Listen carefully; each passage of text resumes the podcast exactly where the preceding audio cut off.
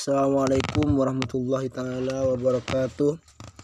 Nama saya Fauzi Fernando dari kelas C Hukum Ekonomi Syariah angkatan 2021. Saya akan menjelaskan tentang sejarah hadis pada abad kedua, ketiga, keempat sampai ketujuh sebelum hijriah hingga dengan hingga di pertengahan abad ke-7. Langsung saja uh, kita saya akan mulai-mulai dari abad kedua. Hadis ke hadis abad kedua ini, abad kedua hijriah ini di mana menurut Hasbi As-Siddiqi ini termasuk kategori Asul Kitab Said Tadwin pada penulisan dan pengkodifikasian.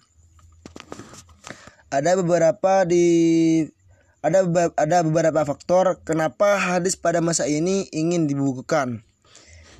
Yaitu yang pertama karena sudah hilangnya rasa kekhawatiran bercampurnya Al-Qur'an dan hadis yang terjadi pada awal lahirnya Islam.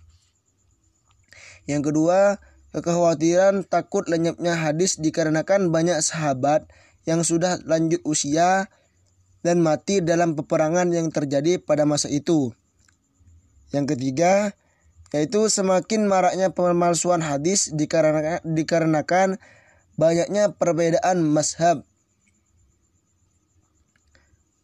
Yang keempat, yaitu semakin luasnya Islam karena Islam karena Islam sudah meluas sampai ke luar negeri Arab pada masa itu. Dan yang kelima, yaitu keinginan pengetahuan mereka pada pandangan-pandangan Islam yang sangatnya saya yang sangatlah kuat. Pemerkasa yang memerintahkan pengkodifikasian ini adalah Umar bin Abdul Aziz. Sebelumnya adalah orang tuanya Abdul Aziz bin Marwan yang melakukan bin Marwan yang melakukan ini hanya saja pada saat itu beliau posisi beliau tidak strategis dan akhirnya beliau mengalihkan uh, gerakan ini kepada putranya yaitu Umar Abdul Aziz yang saat itu sedang menjadi khalifah. Pada dan lanjut kepada abad ketiga, pada masa ini eh, pada masa abad ketiga ini disebut pada disebut eh, abad pemurnian disebut masa pemurnian pensahihan dan penyempurnaan hadis.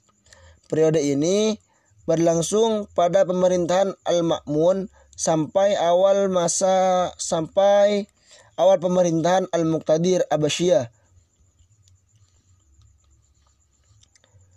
Pada masa ini berlanjut pemalsuan hadis yang motifnya sama yaitu politik karena pencari pencari pengikut dan adanya para pendukung politik. Dan lanjut ke abad yang keempat, pada abad keempat ini disebut uh, masa pemeliharaan penertib dan penertiban. Ini pada masa pada abad keempat ini disebut disebut masa pemeliharaan. Penertiban ini dimulai pada awal 4 Hijriah sampai 656 Hijriah. Dan langsung saja uh, kita saya saya akan membahas ke yang abad ke-7.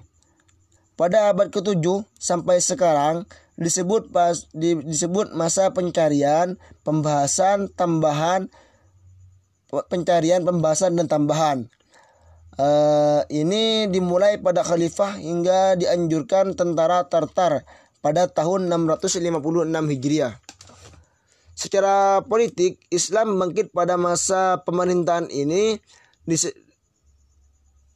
dimulai dari dihidupkan kembali di Mes, dimulai dimulai dari dihidupkan kembali di Mesir oleh dinasti makhluk pada abad ke-8 Utsman Kajuj mendirikan kerajaan Turki di atas puing-puing peninggalan Hasbi, Sajuk di Asia Tengah sampai hancur, hancurnya Turki Ottoman sampai hancurnya Urti sampai hancurnya Turki Ornama, Ottoman. Penulisan pada abad ke-7 berbentuk Saroh, Mustafar, Mus, Muftasor, Zawaid, dan Tahrij. Kitab jami dan kitab hadis yang sesuai dengan topik tertentu. Sekian dari saya. Assalamualaikum warahmatullahi taala wabarakatuh. Assalamualaikum warahmatullahi wabarakatuh. Saya Laili Askia Putri, Prodi Hukum Ekonomi Syariah, kelas C. Pada kesempatan kali ini, saya akan menjelaskan materi resum ulumul hadis pada pertemuan kelima, yaitu materi perkembangan hadis dari abad kedua sampai abad ketujuh. Hadis pada abad kedua Hijriah, di mana menurut Asbi Asyudiki ini termasuk kategori Asrul Kitab Basaid Tatwin, masa penulisan dan pengkodifikasian. Ada beberapa di faktor kenapa hadis pada masa ini ingin dibukukan. Satu, karena sudah hilangnya rasa kekhawatiran bercampurnya Al-Quran dan hadis yang terjadi pada masa awal lahirnya Islam. Dua, kekhawatiran takut lenyapnya hadis dikarenakan banyak sahabat yang sudah lanjut usia dan mati dalam peperangan yang terjadi pada masa itu. Tiga, semakin maraknya pemalsuan hadis dikarenakan perbedaan madzhab. Empat, semakin luasnya Islam karena Islam sudah meluas sampai ke luar negeri Arab. Lima, keinginan pengetahuan mereka pada pandangan-pandangan Islam sangat kuat. Pemakarsa yang memerintahkan pengkodifikasian adalah Umar bin Abdul Aziz. Sebelumnya adalah orang tuanya Abdul Aziz bin Marwan yang melakukan itu hanya saja posisi beliau tidak strategis. Akhirnya beliau mengalihkan gerakan ini kepada putranya Umar Abdul Aziz yang saat itu menjadi khalifah. Hadis pada abad ketiga masa ini disebut masa pemurnian. Pesohihan penyempurnaan. Periode ini berlangsung pada pemerintah Al-Ma'mun sampai awal pemerintah Al-Muqtadir Abbasiyah. Pada masa ini masih berlanjut pemalsuan hadis yang motifnya sama yaitu politik pencari pengikut dan adanya para pendukung, dan dari pendirinya itu tidak melakukan hal itu.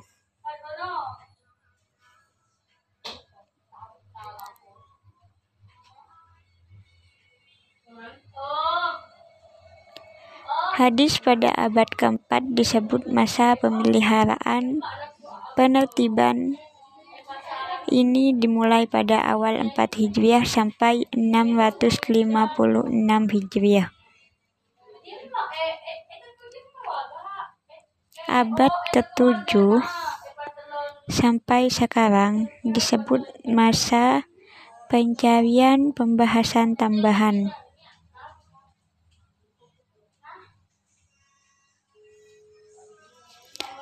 Ini dimulai pada khalifah hingga dilanjutkan tentara Tartar pada tahun 656 Hijriah.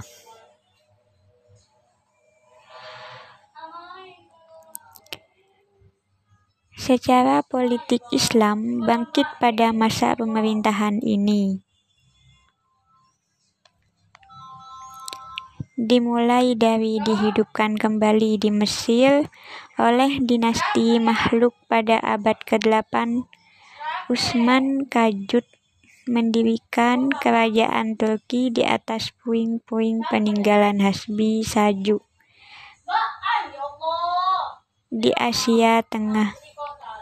sampai hancurnya Turki Ottoman.